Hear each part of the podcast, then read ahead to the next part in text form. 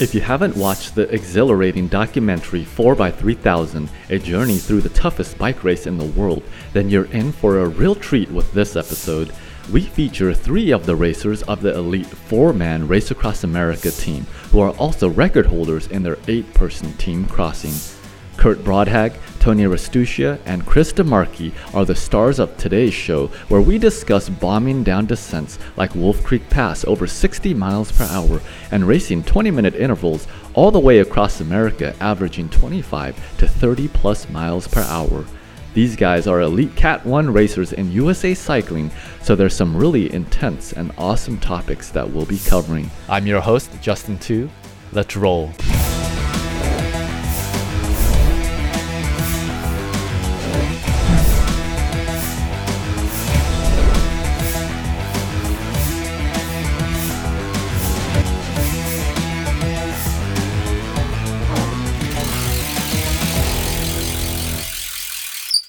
Hey, Ultra family, Justin Tu here, your host today of the Ultra Cycling Show.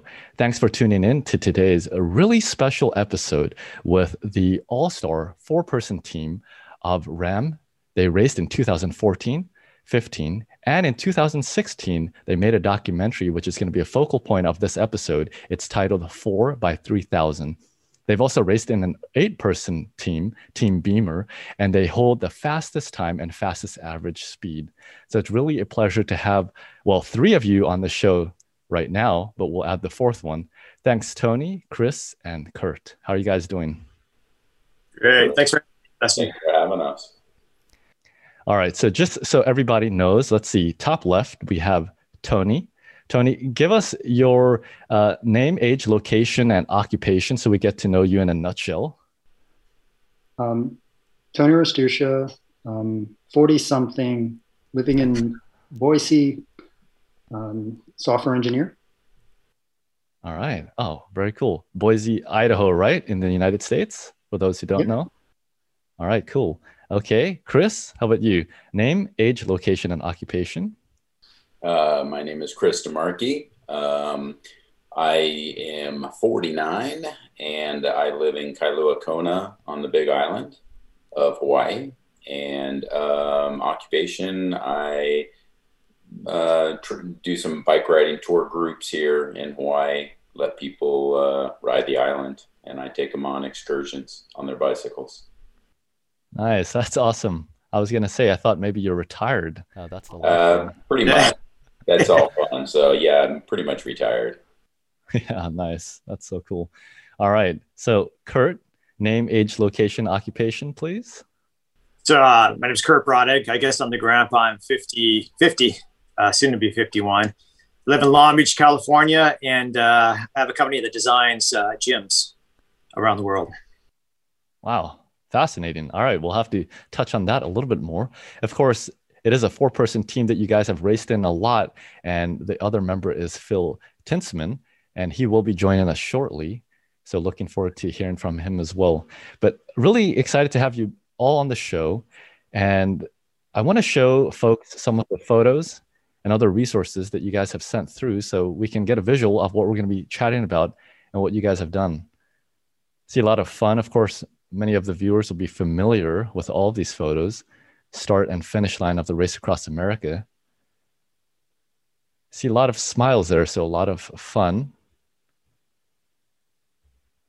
And of course, 4 by 3000 is the documentary that you guys put together for your 2016 four person relay team for the Race Across America, racing 3,000 miles across.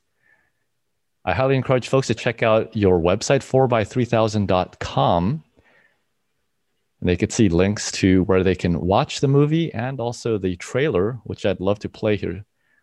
Amazon, for example, people can check that out, rent that. It's a good watch. Thanks again for the preview. And of course, here's the team Kurt, Chris, Tony, there's Phil. So, looking forward to talking about all the adventures. Of course, in the documentary, there is so much excitement in there, a lot of tough times, good times, funny times, just all kinds of things. And you guys each have a unique personality. So, looking forward to uh, learning more and getting to know all of you. But before then, why don't we take a quick sneak peek of the documentary trailer so that way everybody can kind of get a visual if they haven't seen it already. All right, here we go. A lot of people could do it, but uh, to compete and win, uh, it takes a lot more than that. All the riders and the crew all staying positive. The better everybody does at that, the more obstacles we can overcome. We are riding across the country. What's the read on that? 10.9. Supposed to be 13. We're officially in mosquito country. This is one of the longest races in the world. Hardest day ever, but we'll get through it.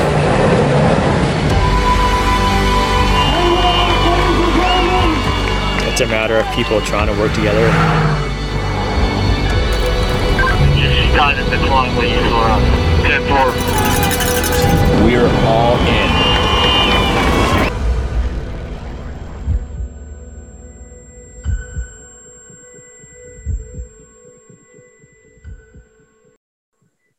All right. Wow. Epic. Exciting. First of all, I got to say, super great job, whoever uh, produced that for you guys. Uh, you want to give a shout out?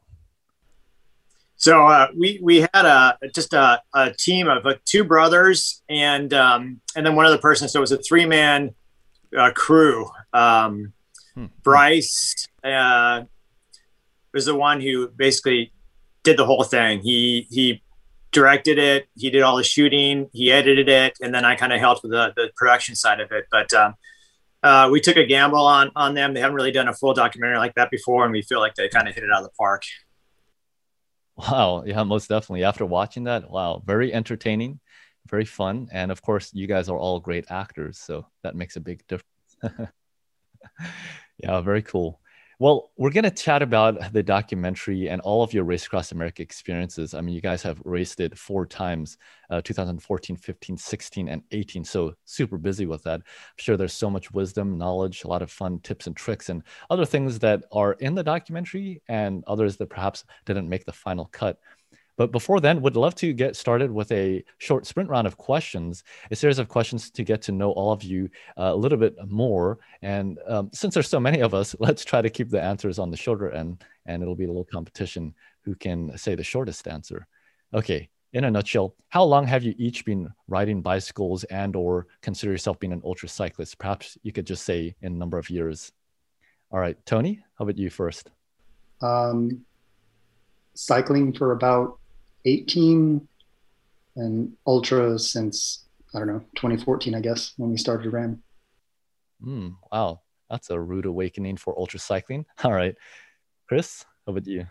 Uh, I've been riding uh, about 31 years or so, um, and same ultra cycling.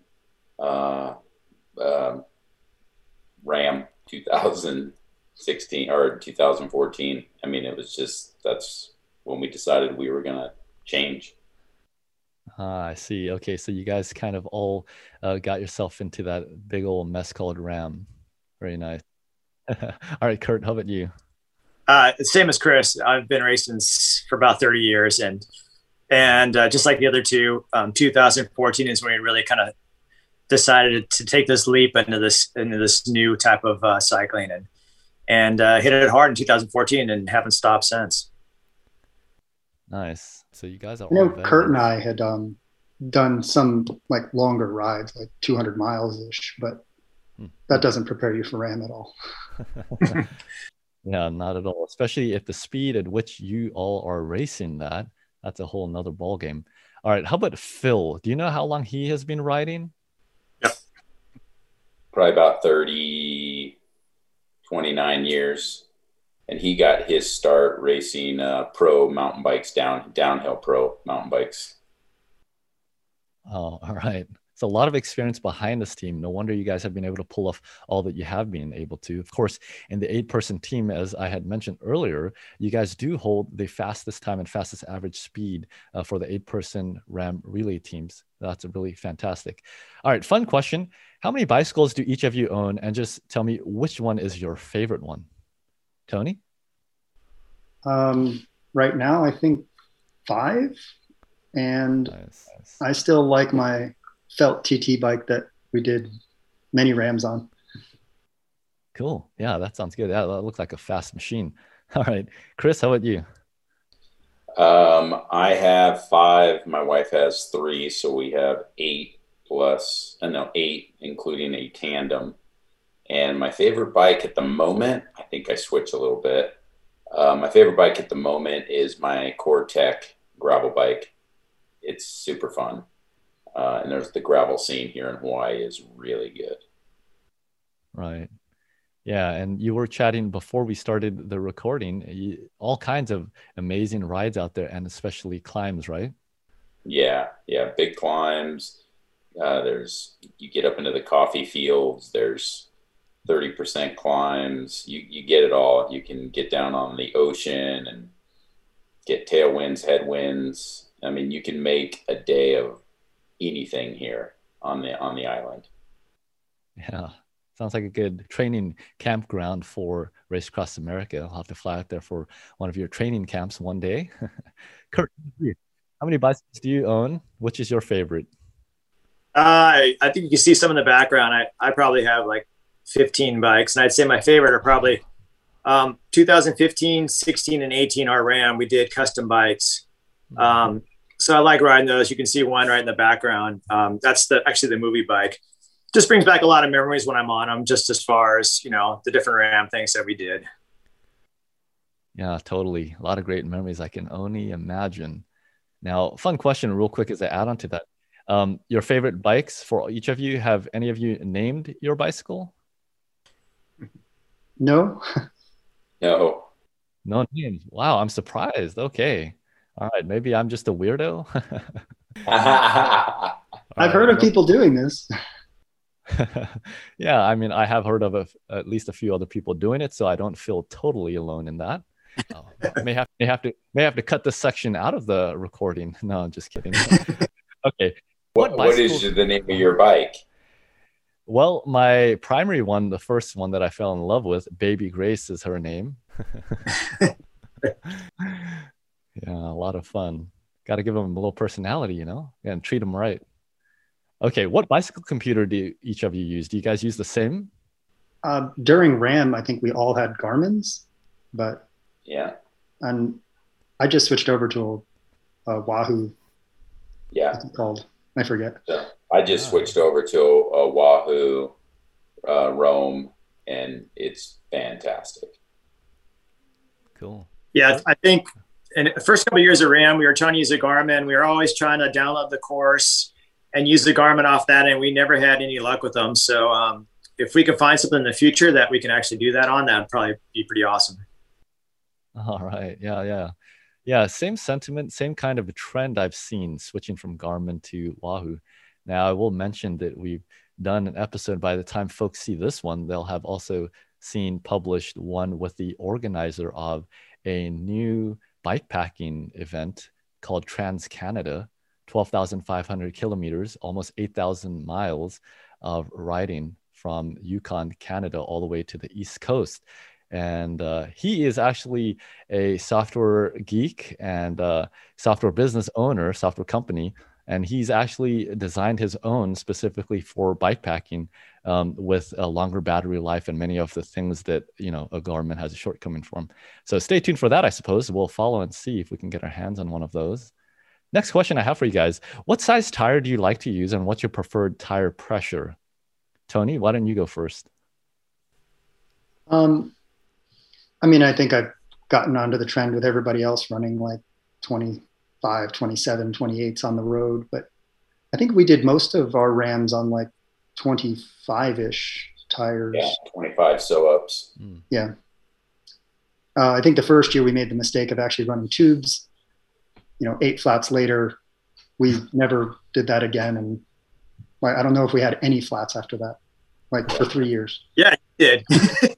Every year you'd have a flat. I broke a wheel. I, um, so yeah, the trend, I'm actually running tubeless. Uh, I run 28s and air pressure, uh, depends between 68 and max 75 max 75 yeah. and i love oh, it it's fantastic yeah yeah interesting i'll, I'll give teaser i think the last flat we had was probably in the movie you'll yep. see it if Really. Huh. And Chris wasn't happy. Yeah, I know. Geez, you guys are really racing. So all the things actually reminds me in the trailer there was the uh the scene where uh I think Chris you were there stopped at the train tracks, right? Was coming through. Yeah. Yeah, t- tell me a little bit about that. I mean, how frustrating is that when you guys are going uh, breakneck speed and then you have to stop there? I mean, how long did you even have to stop? Yeah. Oh, I mean, it, it all depends. I think that stop was probably about 10 minutes. And, you know, in the middle of the United States, you get some of these trains and uh, you just don't know what to expect. Um, the only thing you can do is kind of smile. I mean, you, you just have to laugh it off because you know other teams are going through it. And that's the kind of stuff you can't really uh, spend too much time on. I can tell you uh, there was a time uh, in Colorado um, it was super hot, and um, I made the train, and our vehicle didn't. Oh, And I was riding in 100 plus with, and I was only supposed to be out there for about 20 minutes, and I was out there for almost like 55 minutes. It's completely out of water, completely didn't have any food, and it was just everything. And that's when you're like, oh my gosh, what what do you do? You know, like and it's because our vehicle was getting gas. I went through the train tracks and Wow. they they missed it. They got stopped by the train and it was forever long. I lost radio connection, everything. I was so far out. But then when you hear them on the radio, it's like the best thing ever when you hear them calling you. oh yeah. I made Yeah, an, I think a we've all had those moments of getting stuck out there for whatever reason, and the 20 minute pull goes to 40 or 50, and you're just, it takes a while to recover from that. Oh yeah, I can imagine even just the psychological effect. I know I've made a mistake. Of course, in my background, it's Monument Valley. For some reason, I thought I had to make a right turn. It, it you know, just across the border where there was a four ways, and um, I was supposed to just go straight through.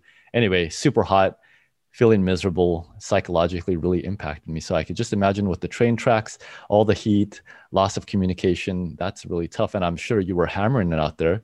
And kind of on that subject, you know, when you guys are on your TTs, you're racing across, particularly on a flatter section, you know, not too bad of winds. Um, what is a kind of a good average uh, speed for each of you? dead dead calm, no winds, um, flat. I would say we were all I was I'm trying to hit like 30 miles an hour for 20 minutes if I can, 29, 30. It, it Yeah. all depends, but somewhere right around in there. Wow. Yeah. Also depends if we were on the four man or the eight man, because Yeah, absolutely. in the four man, you know, you had to be very careful not to go 31. Whereas in the in the eight man, you could you could gamble. You could really put it out there and still recover. Hmm, that's amazing. I So- think, I think our, our record for the A man is what, like just under 25 miles per hour average. Yeah. So if you figure out all the climbing and all the stops and everything, you have to go you have to go well above 30 on those flats just to reach that. Jeez, Yeah. that's insane.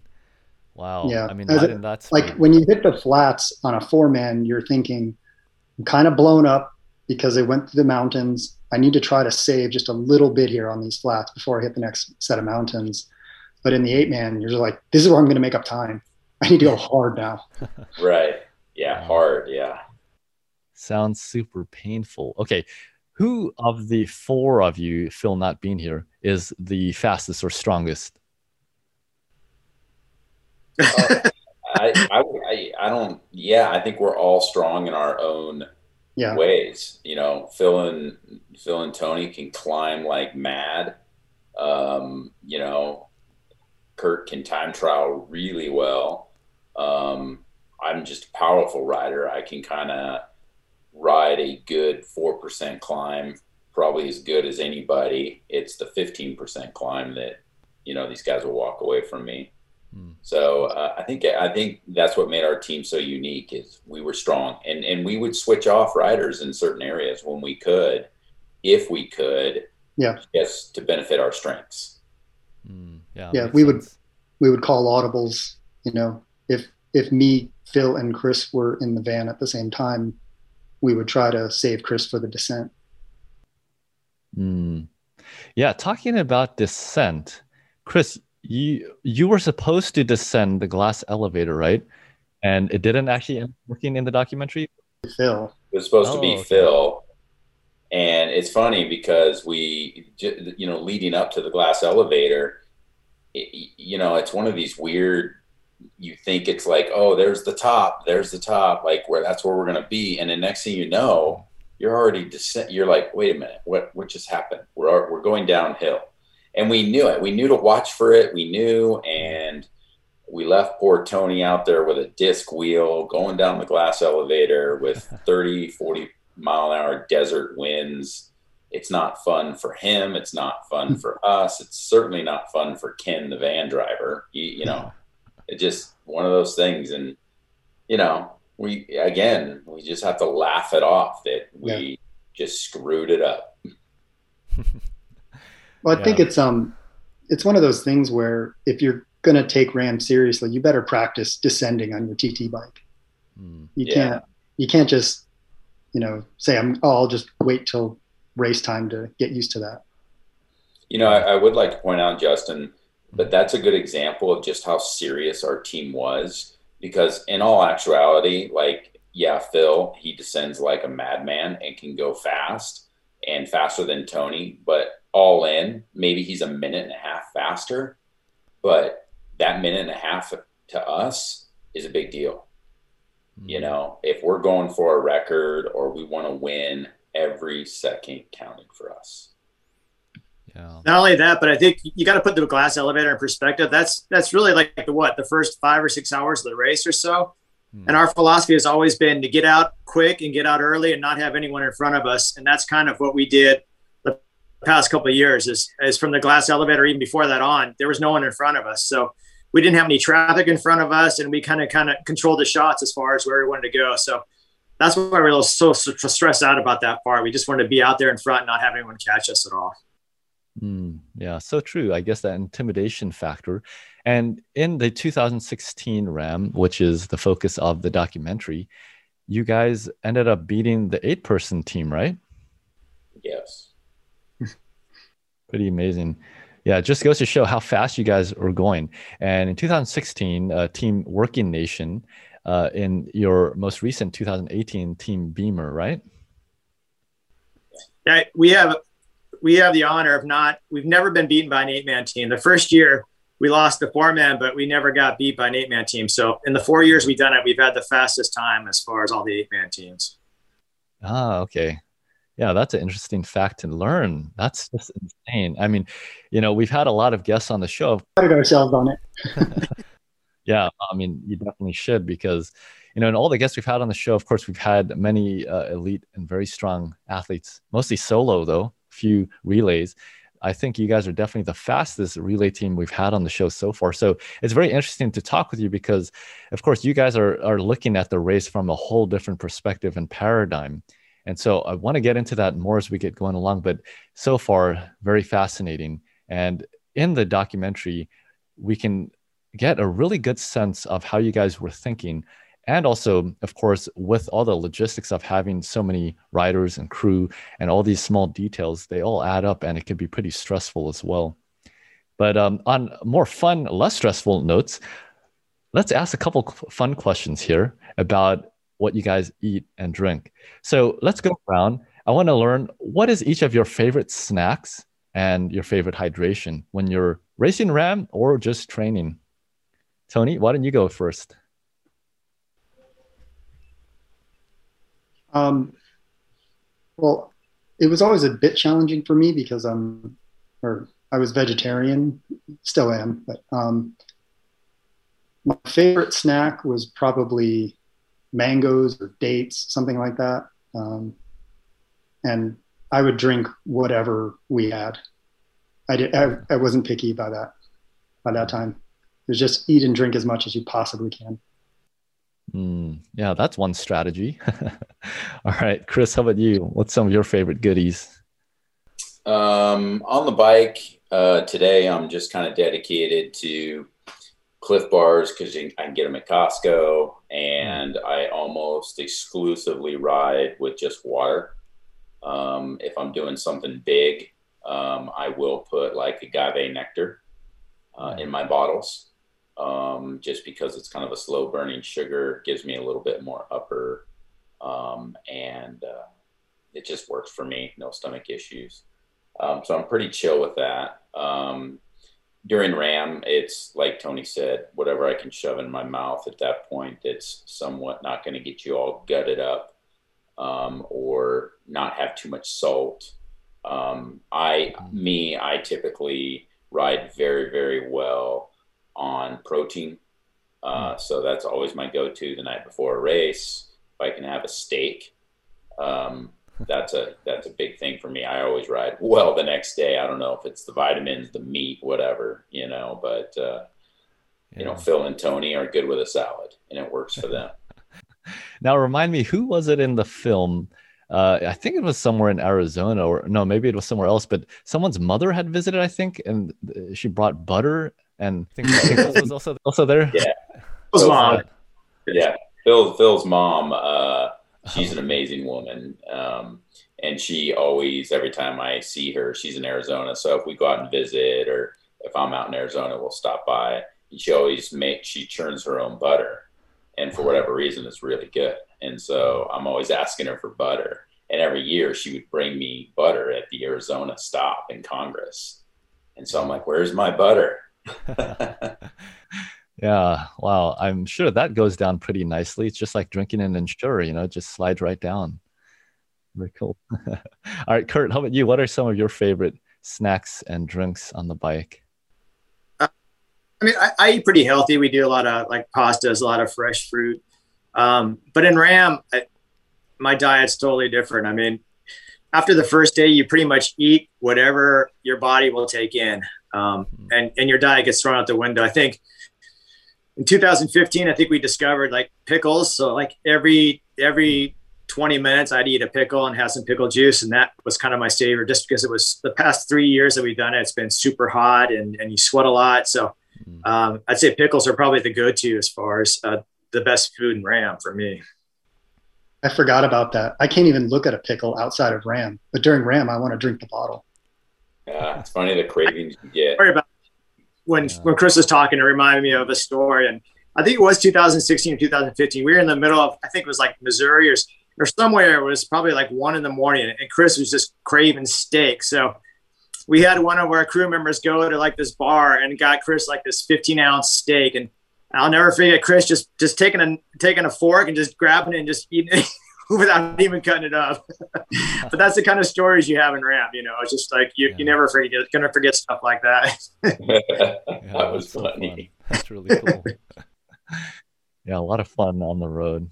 That's awesome. Okay, so talking about like steak, and we talked about some other things. How about just after a nice long hard training ride, or some event, or maybe at the end of RAAM? What is like a celebratory meal or a favorite post ride meal that each of you guys like to eat?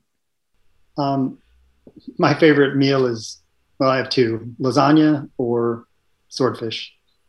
Pretty simple guy. So. swordfish sounds kind of fancy, but okay, yeah, okay, Chris.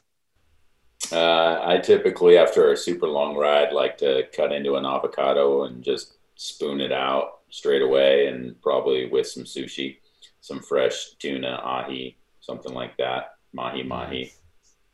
Sounds really good. Kurt, how about you?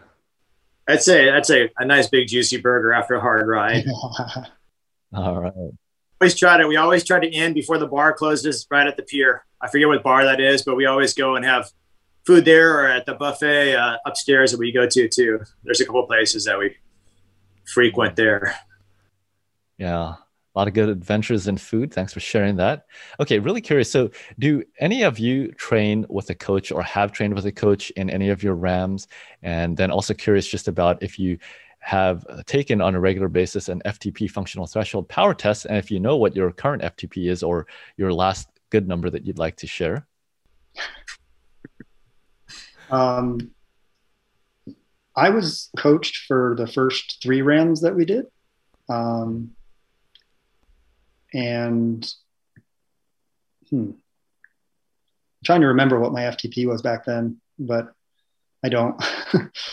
um, yeah, next. Uh, I was not coached. Uh, I do. I was uh, involved in a coaching firm um, as a coach, and so I got some advice, but I didn't have an official coach. Hmm. Um, it all the RAAMs. I went in at about 180, 178 to like 182 um, pounds, and my functional threshold for one hour was right around 385 watts. Um, at that time, I would probably say it's close to 355 today. Um, but I, I, yeah, it's not lab tested. That's just, you know, through my Wahoo into my Training Peaks account. Yeah, cool. All right. Awesome. Kurt, how about you? Uh, I haven't had a coach in probably four or five years. Um, so I just kind of use what I what I learned from my previous coaches. Um, the last coach I had was was on the track, so it, it doesn't really translate over too much uh, as far as RAAM goes. But um, I, I, really don't know what my FTP is. I mean, we haven't raced in two years out here, really, so I couldn't even tell you what it is, and I have had no interest in doing a test yet. So once we start up racing, I'll probably try to do the test, but I didn't want to torture myself right now.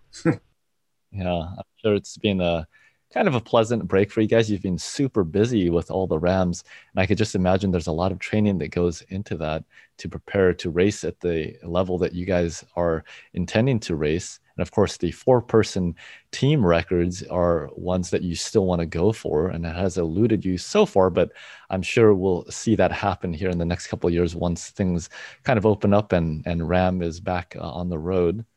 Now, talking about terrain each of you very strong rider, but what are your preferred terrains? Uh, do you guys like the climbs, descents, rollers, or the flats? Um, I kind of like all of them, but just given my physiology, I tend to end up climbing more than the other guys, um, hmm. which is fine. um, but I did like for RAAM specifically, I did practice climbing on my TT bike a lot because uh, I still found that to just be the fastest way to get up most hills, unless it's like 15%. Hmm. Oh, that's fascinating. So you actually were riding your TT on what most or all of the climbs? Um, the only time I would choose to ride my road bike is if I was going to pull uphill for the entire time, and if it was more than like four or five percent, maybe. Hmm. Yeah. Like if there was any flat or downhill, I would always take the TT bike. Mm. Yep, makes sense. All right, Chris, how about you? Uh, I, I like all terrains. Um, I think I'm a fairly good climber for my size. Um, yep. I I almost take it as a challenge.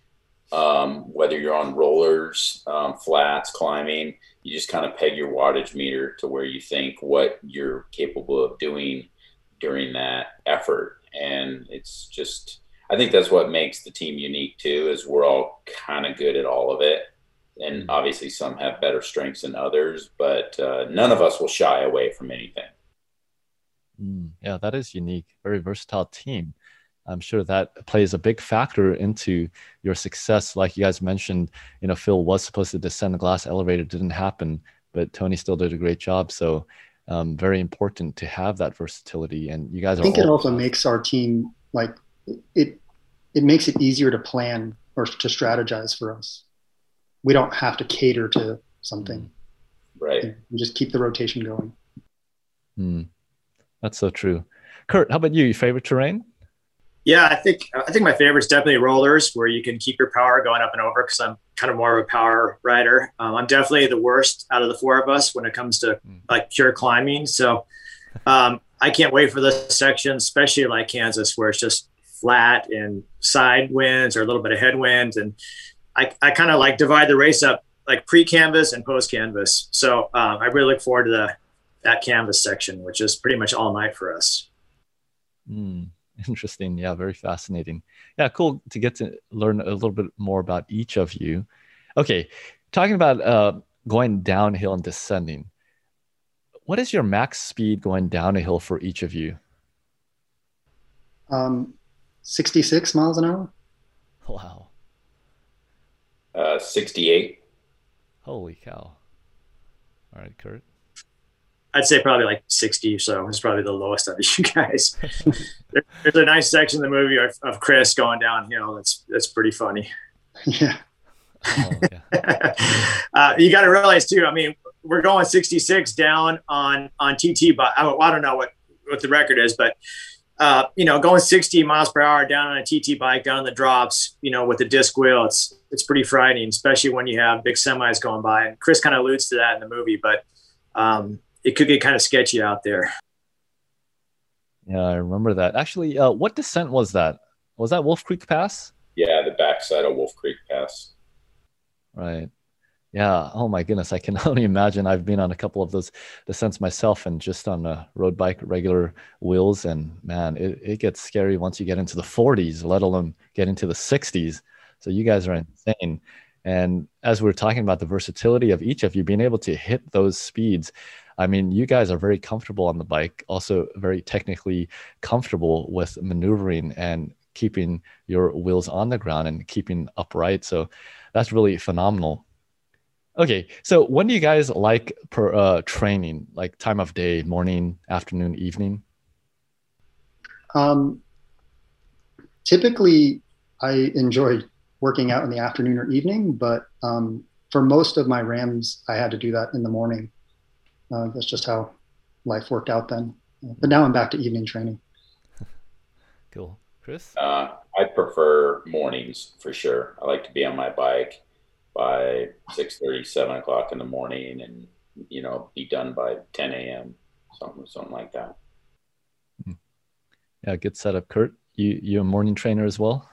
Uh, morning or early afternoon. I mean, I, I don't think this year I've ridden outside once yet. It's just been all indoor training, just just with everything going on with the family and and Corona everything. So um, I try to pick uh, morning, afternoon. It gets hard in the evening time, you know, once you're doing the homeschooling and and doing everything to try to get that motivation to ride in the evening time. So I try to hit it early. Mm, yeah, a lot of challenges with uh, the pandemic, not just with the cycling events, but also just family life, balancing everything, figuring out some uh, new ways to go about uh, fitting everyone in the schedule and taking care of the family. So, um, well done to all of you, and I'm sure everyone watching making it through this uh, difficult time. Uh, now, do you guys think ultra cycling requires more physical or mental training and strength? Curious to hear from each of you. Um, I think ultra cycling is like if you want to do it, it's mostly mental. Hmm. Um, if you want to try winning it, then you need to make sure you do the right training physically too. But hmm. I think through RAAM, I learned just how much I was limiting myself with how I thought about things. Um, and if I could just remove those limits, you know, you can just go so much further than you really ever imagined. Mm, interesting. Give me an example. What is something, I don't know if it was captured in the film or perhaps just in your experience from all of your RAAMs. Uh, what has been some of the challenges uh, from a mental uh, standpoint? Does anybody else want to take this or? I, I, oh, I think for, one of the main things for us is weather. I mean, you, you have no control over it. And, you know, with RAAM, it's always it's always like super hot or super windy or rainy or you know you never really have great weather and that's something you can't plan for so for me that's i think the biggest stumbling block for us mm. Yeah it was a tough one and going 3000 miles across america of course you encounter all kinds of conditions from extreme heat to cold the wind and uh, a variety of other factors. Okay so um, kurt while you're up uh, what do you think? Mental or physical? Um, I think I think pure pure like solo RAAM is definitely more mental, but once you get to the four man and the eight man, I think more physicality comes into it. So I'd say four man it's a combination of both, and eight man it's it's probably more physical than mental. So I think I think with us we kind of jumble, you know, and, and juggle both both the physical side of it and the mental side of it. Mm. Chris, how about you? What do you think? Um, I think you have to, you know, be physically capable of doing it. I think physical in all aspects um, to do RAAM. I mean, physically, you can't have a cramping problem. You know, physically, you have to be able to ride and recover in a matter of hours. Um, the mental part of it is preparing yourself, you know, for the physicality, uh, preparing yourself for the lack of sleep, preparing yourself for whatever happens on the road. And at the end of the day, we can just high five each other no matter what the result is. Mm. Yeah, I love that answer. It's so true how the mental and physical kind of feed into each other. So, how about when it comes to nutrition? What do you guys think? What role does nutrition play in the success of racing like you guys do as a team or individually? Perhaps, you know, as a percentage or whatever way you want to quantify that? Um, I think that I'll, I'll, put nutrition in in the general category of recovery, hmm. um, because after the first hour or two, I mean, you're really just trying to recover from all of your efforts. And so I, I would think that's huge. I mean, you know, I think we've done well because we not only go out pretty fast, but we're still going fast on days four and five. And I think that's because we are recovering. And a huge part of that is because, like, I know me personally, I'm just nonstop eating all day. And like right before I go to bed, I have like two full dinners. Hmm. Um, you know, I, I couldn't imagine doing that on less calories. I just, I think we'd, we'd all just crumble. Mm. Yeah, so true. Same kind of question to Chris and Kurt, but also just wondering do any of you use any forms of liquid hydration, you know, things that are popular with other RAAM, perhaps solo racers in particular, things like Ensure, or even other popular brands like Hammer Nutrition or Perpetuum, those kinds of things? Uh, I've tried. I've tried everything you've mentioned. Um, for me, it's and and coming from a different stamp, different mindset than than you, Justin. Right? You're in it for the long haul, the 200, 300 mile days. We're in it to do 20 minute time trial, wipe the slobber off your face when you're done moment. so we're not the Ensure isn't necessarily anything we're looking for. We're looking for a quick replacement, a balanced of sugars and proteins, carbs, simple, complex, and lots of liquid. Um, mm. whether it's you know water, Gatorade, a mixture, an occasional Coca Cola for the caffeine bump, coffee in the morning. Um, it's anything to keep you motivated and recovering is the key that we're still riding as fast, producing the same amount of watts we are on day four or five as we were on day one. Yeah, amazing. A whole nother ball game for sure. And I could just imagine it takes a lot of effort and intentionality to make sure that when you're not on the bike, you are eating. So, kind of touch on that, um, Kurt, perhaps. And also, how many calories would you estimate you and the other team members are consuming on a daily basis? I mean, you can only have so many, but I, I'm I think we probably do what like six or seven thousand calories. I mean, we always have a game plan of what we want to do in nutrition, but you got to realize that you know, say there's 20 people on a team, it's impossible to pack away 20 you know people meals for seven days or six days or five days. So you know, we try to pack away some meals, but after the first day or two, you know, what are you going to do? You have to stop and get food. And our problem has been we've always been going, you know, as fast as we could and, and not had a lot of time to stop at places that, you know, we have to resort to like fast food or especially like one or two in the morning. There's no places to get food. So I think if anything, maybe that's one area we still need to probably improve upon. We've never had like a nutritionist aboard we've never had someone that's solely just all about the food and and that's probably one area we could maybe improve a little bit upon but um, trying to get those calories in you know like i said six or seven thousand calories a day that's that's why we resort to you know sometimes burgers fries and stuff because that's what your body craves and, and you need that sodium and, and, and calories and um, we seem to do good on that. So I, I know one year we tried to go all organic and it was it was pretty rough. And we kind of threw that out the window the last couple days. Um, but like I said, trying to store food for that many days for that many people is is impossible, and uh, we've always had that issue. Mm, yeah, I could just imagine. It reminded me of one scene. Somebody was having a craving and requested some McDonald's. Who was that? That's always me. I love my McDonald's only once a year, but man, those those double cheeseburgers and Big Macs are absolutely. It's to me, it's perfect. It's got it's the right recipe. It's got the protein. It's got the simple sugars, the carbs, the you know everything that you need in it. It's it's got the pickles and cheese. I mean, it's got everything you need. I can remember splitting Big Macs with Chris because I was a vegetarian and we were running low on food. And he would take the patties and I would grab everything else. Yeah, oh totally. That's hilarious. Wow, great team effort and wow, you guys really work well together. And Chris, amazing that you're willing to share that. Once again, willing to share that. Cool. well, very cool getting to know uh, each of you in a little more detail in a fun way. Of course, I do want to turn back our attention uh, a little more into your RAAM documentary. And here is uh, some photos on the website. Just let that kind of play through so we can get some idea. Of course, there's a videographer, there's a start line in Oceanside. Great view as always. Wow, beautiful scene here. Team Beamer. And of course, here in this next photo, we could see you guys are super aero, nice aero helmet there, making a climb, some of your crew. Tell me a bit about your crew for, uh, I guess, specifically the four person teams. How, how many crew members do you have? How many vehicles?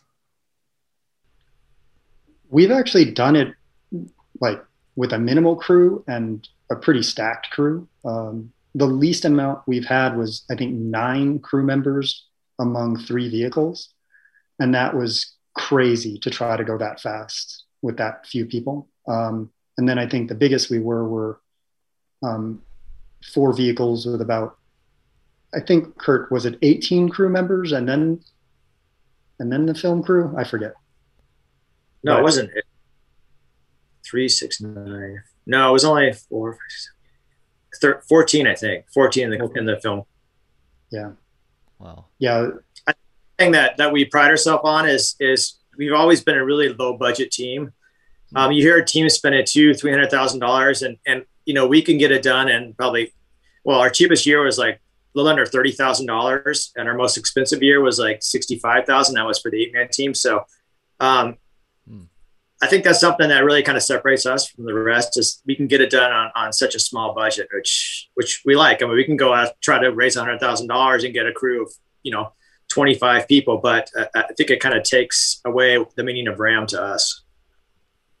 Right. Wow, that is incredible. Wow, 30,000. I mean, not even sure a solo racer typically is spending that little, but I suppose when you're having McDonald's, it's pretty easy. two for two. yeah, exactly. Yeah, that's awesome. Now, in the film, there was a interesting uh, scene where you guys in Arizona had one of the vehicles. Can't remember which one it was. Uh, battery died, right? And there was an issue, but you guys had a couple MacGyvers on the crew, and it just kind of shows how important having the right crew members is. So, tell me about how you guys assemble your crew. Is it the same from year to year? Do you have a lot of overlap in terms of the crew members? Um, I'll start this one, and you guys can can finish it, I guess. But uh, I think we've only had what one crew member that's been with us every every race. Um, our, our he's not a crew chief, but Ken Kramer, he's responsible. It's it's his van that we actually use for it, and he's he's a logistic guy when it comes to setting up all the vans with everything they need, and and he's on top of it at all times. But that was actually his van that broke down. It's it's a van that we've used every year. Um, and we've outfitted. He takes pride in outfitting it exactly how we need it for every RAAM. So um, it was actually the main van that broke down. It's the van that that the riders are in at all times. So that's what kind of threw a wrench in our, our whole game plan. And that was the first night of RAAM for 2016. Uh, other than that, we tried to piece together. One year, my dad was on the crew. The first year, um, 2015, Chris's dad was on the crew. It's it's always just friends and family that we that we get together. I mean, you got to you got to realize that you're asking these people to take nine days of unpaid vacation time and go across the country and live in a van with three other people. Sometimes they don't even know. So uh, it, it's pretty. I mean, we're it's pretty amazing that we can get these people to help us out, and, and it's it's kind of what leads the you know the whole feeling of once you're done, like you're it's an amazing experience, and and you created this whole new family. Mm, yeah, so true. And we're not easy on our crew. I mean, we, like, I, I was kind of the one who was trying to figure out exactly how to do the rotations and everything, and how to, and we basically went into it with how do we make this as easy as possible for the riders, no matter how hard it is on the crew. So we really rely on them in so many ways that I can't really describe. Um, but we really try to make it as easy as possible for the riders, which makes it so much harder for the crew. And and they put up with it, and they they do a great job, and we're so lucky to have them. Mm, yeah, I can imagine. But also, I, I, I suppose with all the experience that you each have, I'm sure for each new RAAM that you guys do, um, you're able to bring so much to the entire team, and you can make the experience a lot easier for the crew members because you you guys know what to ask for you guys know how to set things up ahead of time so it's not always running around like chickens without a head on during the race kind of touch on that perhaps uh, maybe chris if you want to talk about that and what i want to do is uh, while one of you is talking i want to go over some of the photos uh, showing some of the crew members um, yeah the crew um, people need to realize that are watching this. Um, Tony's absolutely right. We put a lot of stress on the crew, um, but people need to realize that the crew is, um, at least to me, I mean, the crew is as important as the riders. We, we should stop on that photo right there. Um, I mean, isn't that Andre? What's that? Isn't that Andre? Uh, Andre. Yeah. Yeah. Andre was a rider and a crew member. He, he, he rode it the first year and was a crew member. And he said that being a crew member is much harder than riding. Yeah. Wow. Yeah. And it's funny because us, us riders, um, you know, all we have to do is ride, right? Mm. Like that's all we have to do is ride. They have to make sure our bikes are prepped and our tires are pumped and our clothes are washed and our bed is made and our food is ready. And everything that we ask for is in place. Um, but if you ask a crew member, all they have to do is have our tires pumped and and ready to go. There's no way they're going to ride across the country on a bicycle and put their their ass on a saddle for 17, 16 hours a day. And so it's really, really funny when you break it down, um, just how important one another is to each other and, and the crew. I mean, our crew is every one of our crew members have been pretty amazing. Mm, that's so cool. We've actually got because we got we got caught in a few times, especially in 2018, where we uh, we came down the wire with needing crew members, and I actually put a post out on the Facebook Ultra Endurance page, and uh, was able to land probably one of our best crew members. That that was just amazing, and we're going to use her again too if we can. So. Um, we use some pretty unique avenues to, to get our crew members, especially when it comes to a pinch, for sure. you know, and not only have we had Andre that was a rider the first year, but then be a crew member, but um, we had an official that followed us one year through through RAAM, um, and was so impressed um, with our um, our team um, just how well we did, how we stopped at all the lights, and you know, just ethics were spot on. That he came and crewed for us the next year. Wow, that's so cool. And so then was like... the crew chief in 2018. Yeah, he was the crew chief. Yeah, yeah. So it sounds like you guys definitely have a lot to offer in terms of an experience for your crews, and it sounds like everyone's having a great time and and really willing to join you guys in the adventures that you guys embark on. Of course, you guys are fast, you guys are winning a lot, and you now you now hold some records as of 2018. Now, the importance of crew is also evident in the scene where one of you was sleeping and it was very hot can't remember what exactly had happened there, but one of your crew members actually made a homemade AC air conditioner using an ice chest and some uh, ducting, I think it was. Uh, tell me more about that. That was really interesting. I thought had never seen something quite like it, especially for RAAM, and I thought it was kind of a genius idea. Um, that was Phil. Yeah, Tony. Yeah, go ahead. Sure. Um, that was Phil, and it's it's a constant problem we always had um, being out in the desert in California and Arizona. Um, you know, it's maybe like 130 degrees out. So in the RV, it's just, it's still like 110 or 120. And, you know, that's just Phil. He's like, whatever it takes, I'll, I'll, I'll help out however I can. And he, he didn't think twice about trying to throw something together so that we could get our rider some sleep. And that's just, that's how all the crew members are, whatever it takes. Yeah, I really saw that in the film. It came across so well. I think just uh, the videographer, uh, the film team did a fantastic job capturing that, and it was just really fascinating. It's it's things like that, scenes like that in the documentary, which uh, shows that it, it's not just an entertaining film that you guys produce, but also there's a lot of unique tips and tricks that others can garner if they do check it out. So I highly encourage people to watch it. It's it's fun. It'll definitely inspire you to race, whether you're in a team or a solo rider, but it gives a good glimpse into what to expect. There were a lot of great shots as well of the scenery in general. And of course, um, a lot of great memories for you guys in that. Now, really curious, what was the most difficult part for each of you um, in the 3,000 miles? Um, it doesn't have to necessarily be in 2016 when you guys uh, were filming the documentary, uh, perhaps just in general. I know for me, without a doubt, the most difficult part was the Arizona Century. And it was in 2016 where we did not go through Sedona, I believe, because of forest fires at some point. And we had to go all the way around, and it was 126, and it was absolutely miserable for everyone. That mentally, physically, was out of all four RAAMs that I participated in, the hardest um, probably seven hours I've ever had on a bicycle. Wow. I was there with you, Chris. I woke up and took my first pull up that mountain out of, I forget what it was called, but when we started that 120 mile section. Yeah.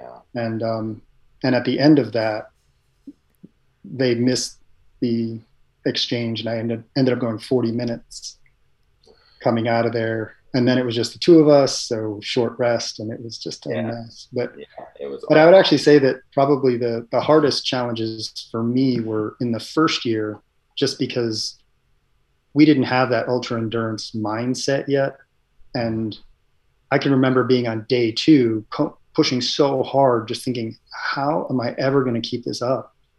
H- how does how does day four even happen? How, how does like the next hour even happen. I'm so tired right now.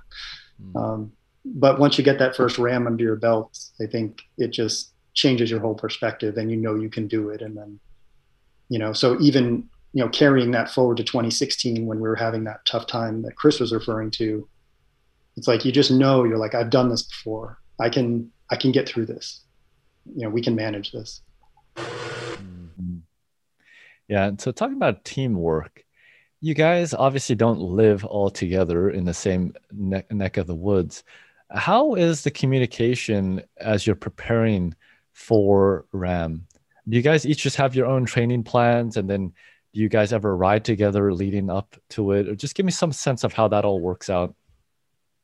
You know, we've been all teammates for years and years when we were racing together in LA.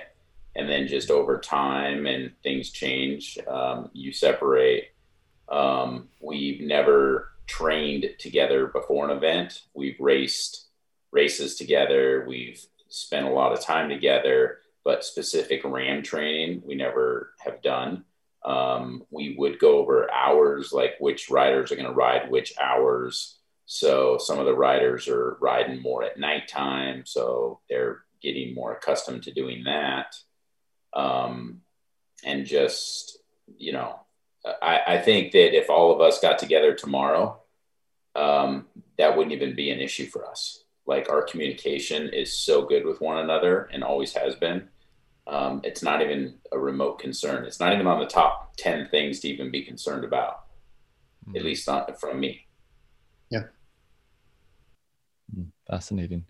Now, you know, when it comes to racing on a team for something like RAAM or any other multi day event, um, surely there's a lot of challenges, things that, of course, you've evolved over time since your very first RAAM together.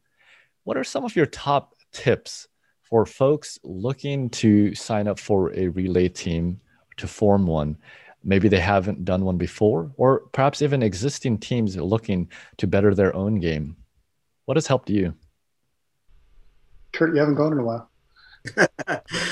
uh, I I say like plan as much as you can, but be ready for anything. I mean, RAAM throws these knuckleballs at you every single day, and you can never be ready for them. You know, be it the weather or breakdowns or um, just lack of sleep. I mean, there's uh, getting sick. I mean, you, just never know what to expect. And I think every year, especially 2016, we were we were throwing a ton of curveballs, and uh, you know, it's about how how you react to them and how you come out of them. And uh, and the other thing is just just to make it fun. I mean, we've you know we've been competitive. We've always tried to break the record, so it's been stressful, but we still had a fun time doing it.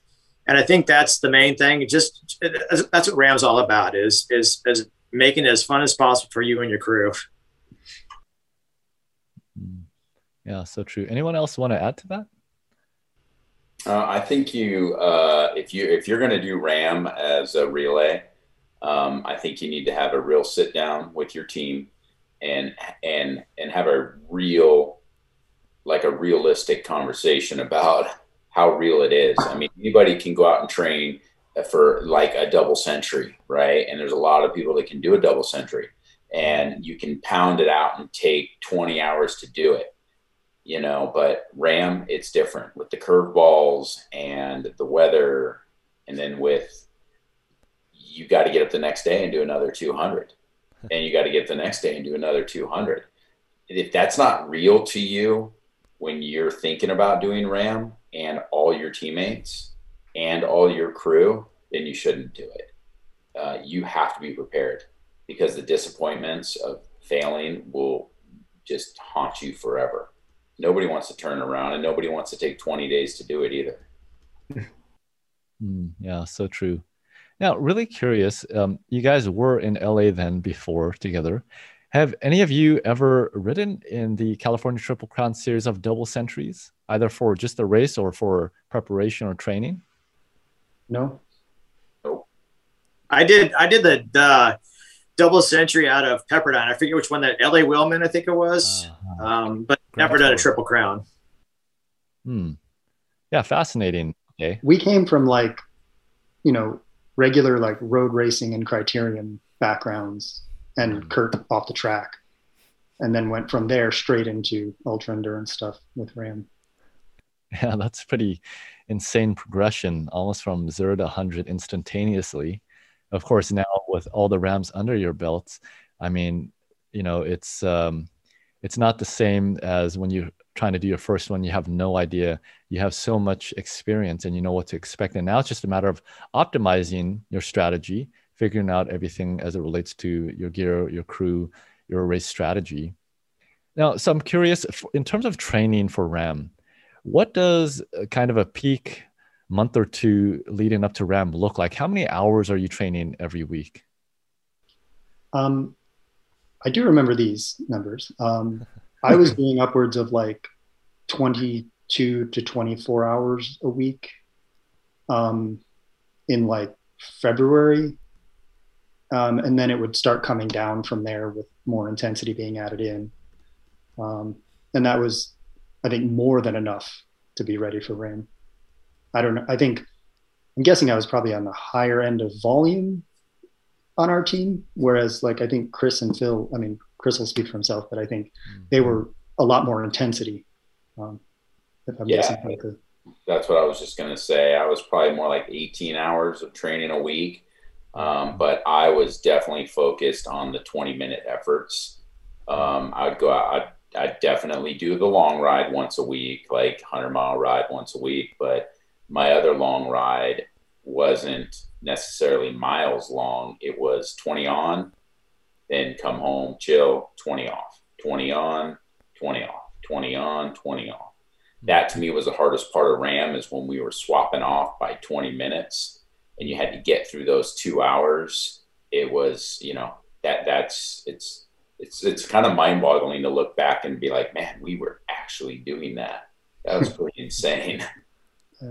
I think uh, Chris and Phil definitely they were they were the, like the race mentality. Like I remember them going to Tulsa Tough. I think it was like two weeks before and I'm just like, if you guys crash out, I'm gonna be so pissed off. But they, I mean, they raced up until a week before RAAM. and I remember Chris one year, you know, he raced a week after RAAM and he like lapped the field like, you know, no problem because his fitness was so intense. But uh, Tony and I, I know Tony would take more of the route of he would actually do his 12 hour stints and, you know, he'd go out a couple times and do his 20 minutes on, 20 minutes off. So he was definitely more like RAAM centric as far as his training goes. And, and Chris and Phil were just like, we're in top shape to train uh, to, to race. So, you know, RAAM's going to be not a problem for us. And it never was. And I was kind of, uh, I was kind of in the middle ground. I was, you know, juggling, trying to get RAAM together for us and trying to put miles in. So my my miles were more just like training miles, a lot of interval stuff, not too much racing. Hmm. Yeah, fascinating. Jeez, the training. I think we all intense. we all just trusted that everyone else was going to get to the start line ready to race, and we didn't ask each other about training or, right. you know, we just we just had a, a you know a respect for each other. Mm, that's amazing.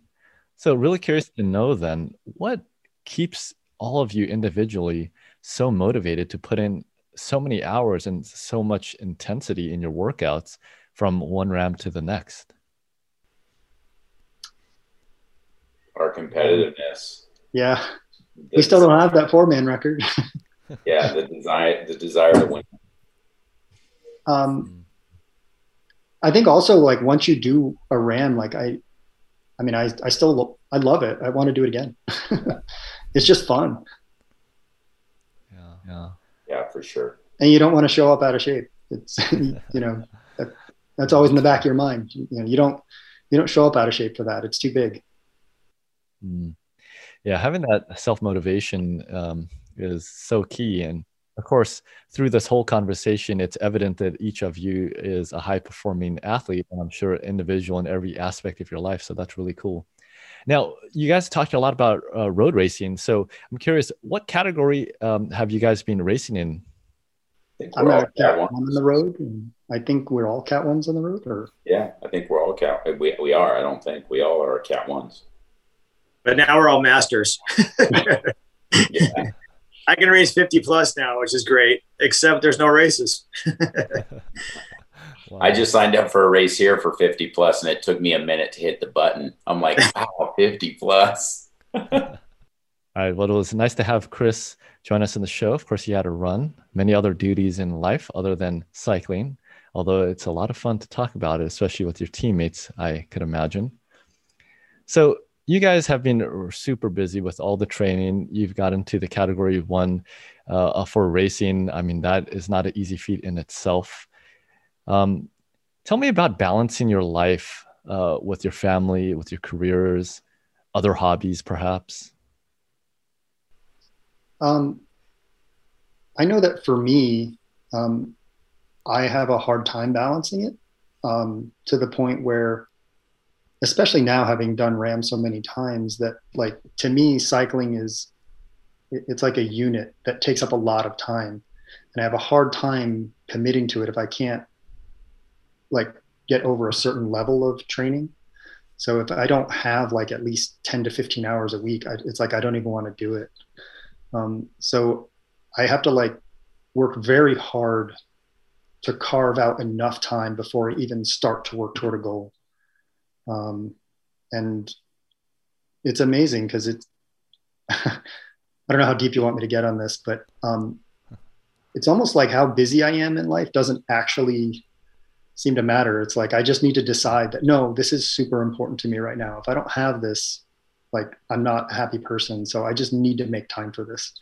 And it doesn't matter how many other things are going on in my life. If i just decide that i'm going to carve out like 10 to 15 hours a week it, it always happens. Um, so mm. for me, it's just deciding that that's a priority, and then everything else just sort of falls into place, and everything usually gets better because I've done that. Um, and I don't know how many times I have to relearn this lesson that when I get busy, I shouldn't let go of the cycling because it it does make me a happier person. And everything around me gets better when I do that. When I can set aside that time. Um, so I would encourage anybody to, you know, just protect that time for yourself to devote it to whatever you want. Um, everything else will get better. Yeah, that's really good, Tony. I can say I can relate, especially in this uh, last year with the pandemic. I also have a one year old son, and um, geez, the times on the bike are really important and meaningful uh, for a variety of reasons. Everybody has their own, but I know there's a lot of overlap as well. So, Kurt, curious about you as well. Balancing life, keeping cycling there in your life as well.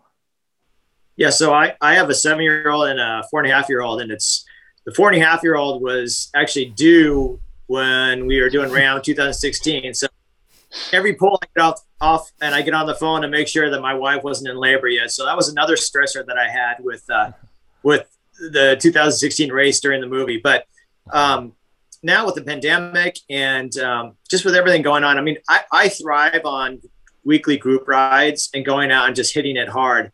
And for the past year, I haven't been able to do that because there haven't really been group rides, and those that are going on, I don't feel safe doing them right now. So hmm. all my riding has been inside and on Zwift, and uh, you know it's nice because it's safe. I can get a great workout in, and in two hours I can do 45 miles and and have the door open, have my kids here and everything, and that's kind of my focus right now is is doing that. Although I do crave, um, you know, going out and hitting a nice group ride. They're just they're just not around right now, and I, I wouldn't do it if there were, just because you know I don't I don't feel safe right now. But um, I'm just craving that time when when everyone's going to be safe and the group rides are going to be back on, and and I can start hitting it hard.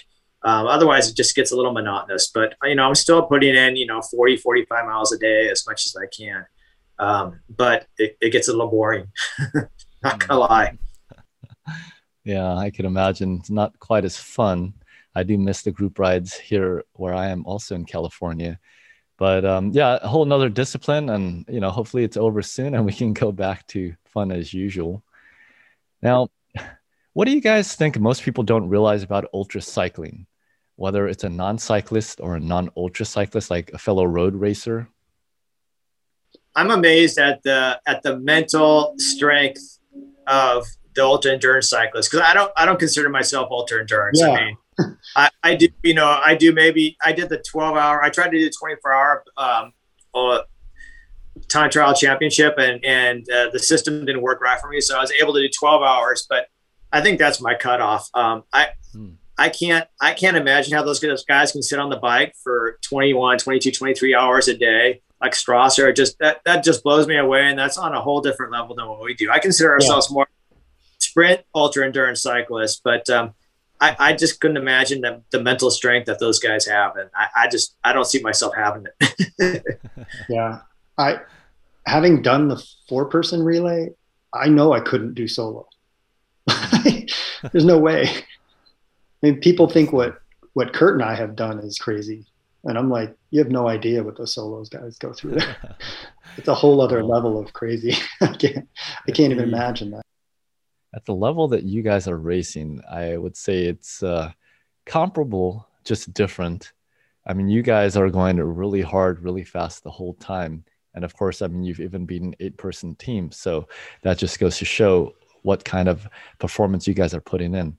But you raise a. They're not a, even the same race as far as I'm concerned like solo RAAM and and what we do as a relay they're just they're not i, mean the only the only similarity is that they're on the same course. Mm. yeah that you know that is that is true. There's a lot of uh, reasons to that. I mean whole different dynamic strategy tactics. We talked about like nutrition and other things like that. But on the subject of solo RAAM uh, either of you two or any of your other team members uh, phil or chris any ambitions to do even a two person team or perhaps even one day a solo as a bucket list kind of item? Yeah, Chris, Chris and Phil pushed me and Tony to do a two man.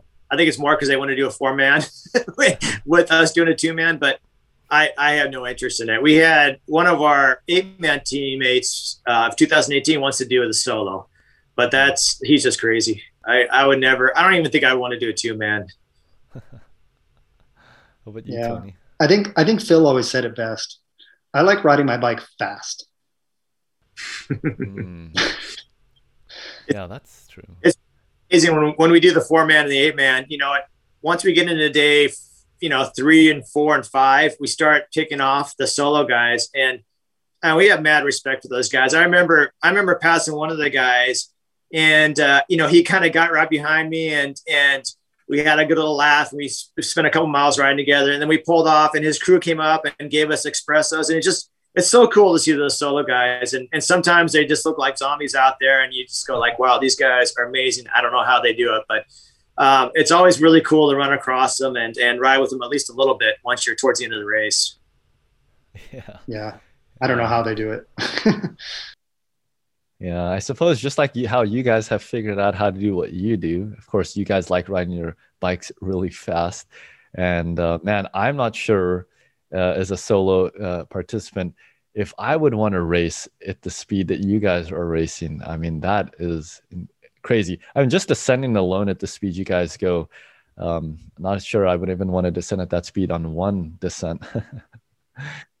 we have like like you can see in our movie, like towards day four or five, you can see like we have saddle sore issues, and you know this is just riding, you know, a quarter of the time. I can imagine how those solo guys how they handle that. Like it's just it, it's just miserable out there.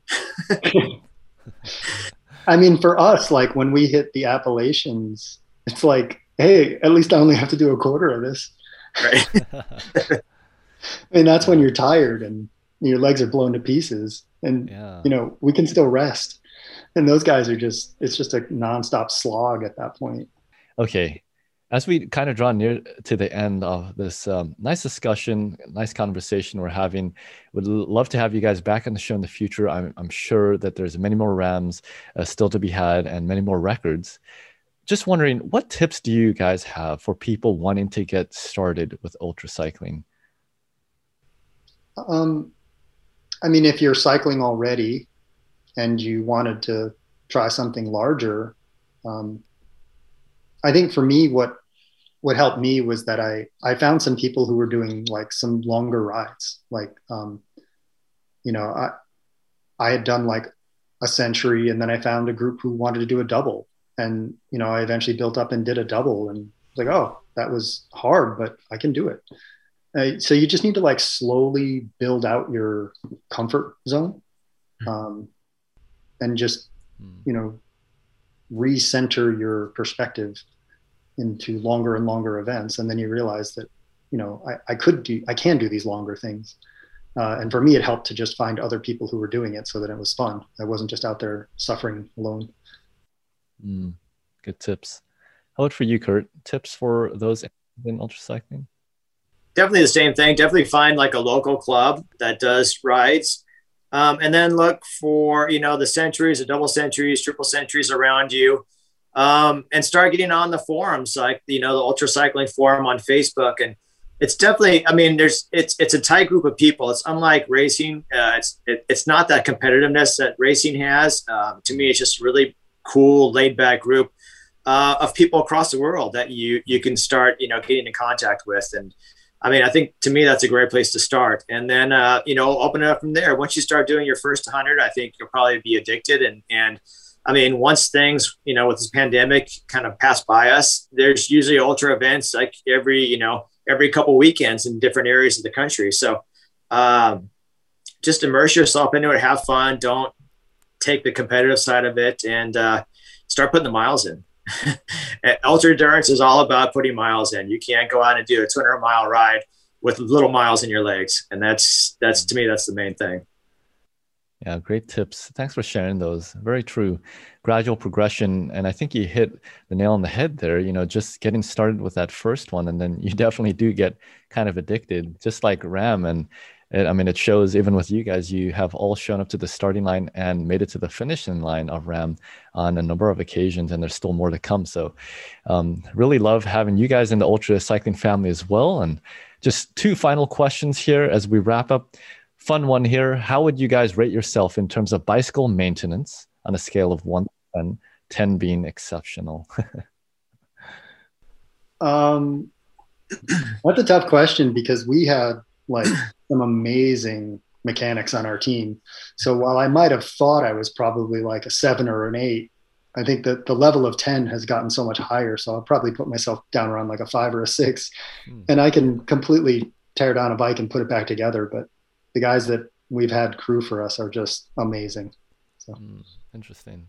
Kurt, how about you? Yeah, I think, I think our last crew we had we had three really good mechanics on it, and they were there was a competition between those three. It was almost like we had to separate them because okay, you're on this amount of time, you're on this for this amount of time because they all wanted to you know take the lead and and be in charge. And uh, it's it's pretty cool to have three guys, especially now with the with the disc brakes and you know with the the TT bikes and the Di2s and like you know there's stuff that you need to know. I mean, I'll never forget one RAAM we had. Um, I think we built Di2 down. And our mechanic broke out his his laptop and had to reprogram it like in the middle of nowhere. Wow. So um, it, props to our mechanics for sure. and I put myself down probably like below Tony, like a two or three, because I haven't had to. I've had, you know, I've had these mechanics I can rely upon. Mm. yeah, very interesting. Thanks for having that fun uh, question there. Okay, who do you guys want to nominate for a future episode on the show? Uh, what story has inspired you or that you think is worth sharing? I'd, I'd say uh, I, I, have a friend, Evans, who, who did the. I, I, had him over to dinner like three or four years ago because he was interested in the, in the doing the two man and uh, he did the two man two years ago and, and, broke the record and now he wants to do solo. He was going to do it this year um, and that didn't or last year didn't happen and this year he's going to do it but he got in a pretty bad car accident so um, he's pretty interesting i'd say he's probably one that i'd like to hear more about uh, on your show if you can if you can grab him yeah cool all right tony think of anyone well amongst the four of you one missing though but here in spirit you guys are all fascinating. Glad to have had you on the show. Learn more about your stories, about your RAAM adventures. Very interesting. I'm sure everyone watching uh, will find a lot of uh, joy and also entertainment, and of course, the tips and the inspiration in your film. I want to show this nice photo here. One of the years you guys at the finishing line. Of course, a photo courtesy of Vic there at Race Across America. And there you guys are looking great, happy, and super aero. That's 2015. We were Team Live Earth back then. Uh, yeah. Okay. Our first win. Yeah, very cool. And of course, that year was probably the the least fun in my mind, just because we were out there so far in advance, uh, so far ahead of everybody, and there was no competition. And I mean, we kind of made it more fun towards the end, but uh, that was the one year I think we didn't really have competition, wasn't it, Tony? The other three years, it was up until the end. Well, and that was, I think, the worst weather in yeah. 2015. Um, yeah, I can remember hitting Kansas and doing 18 miles an hour on the flats. And that was the year the Mississippi flooded. So there's probably like two or 300 miles of race change, like right in the middle of the race. And there was even some sections where we had to get in the car and follow an official to a new section because everything was flooded. So uh, that was a crazy year. a lot of the adventures of RAAM and ultra cycling. Well, it's been a great pleasure to have you guys on the show.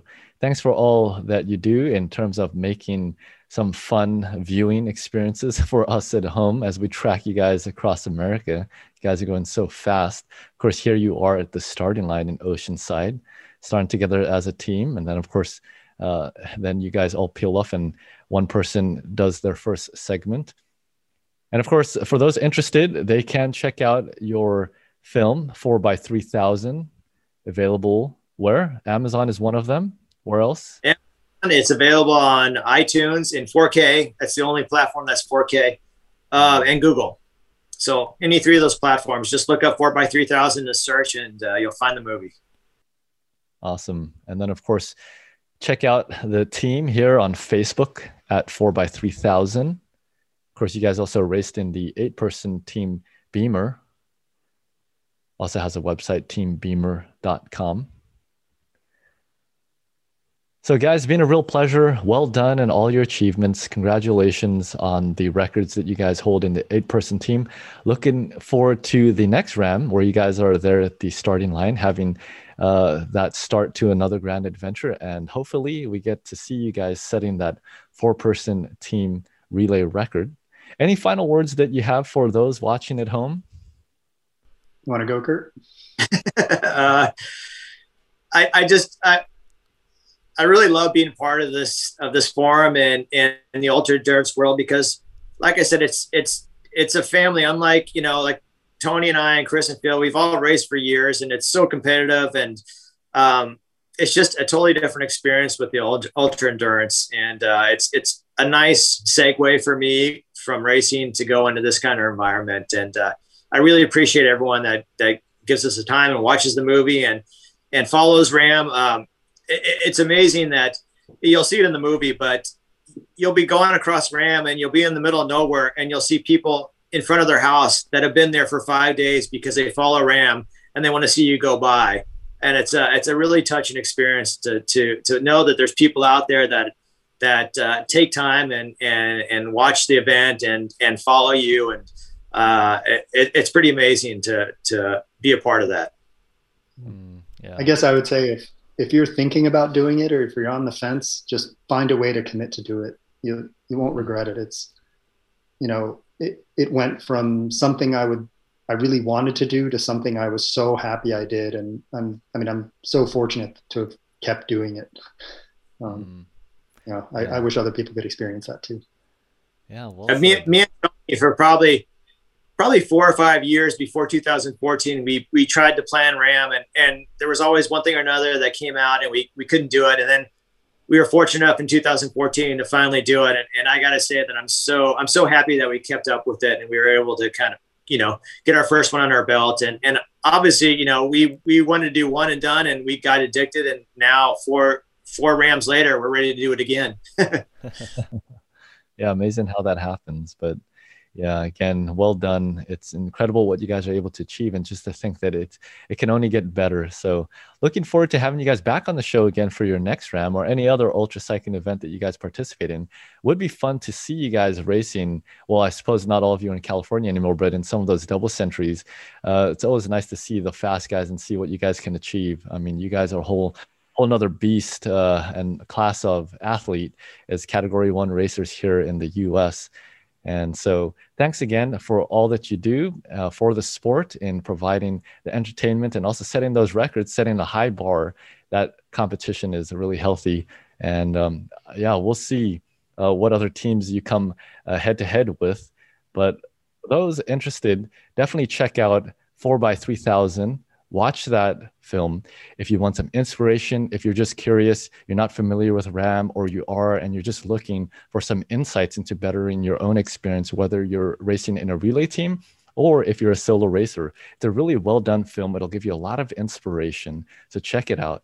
Until next episode everyone keep spinning ultra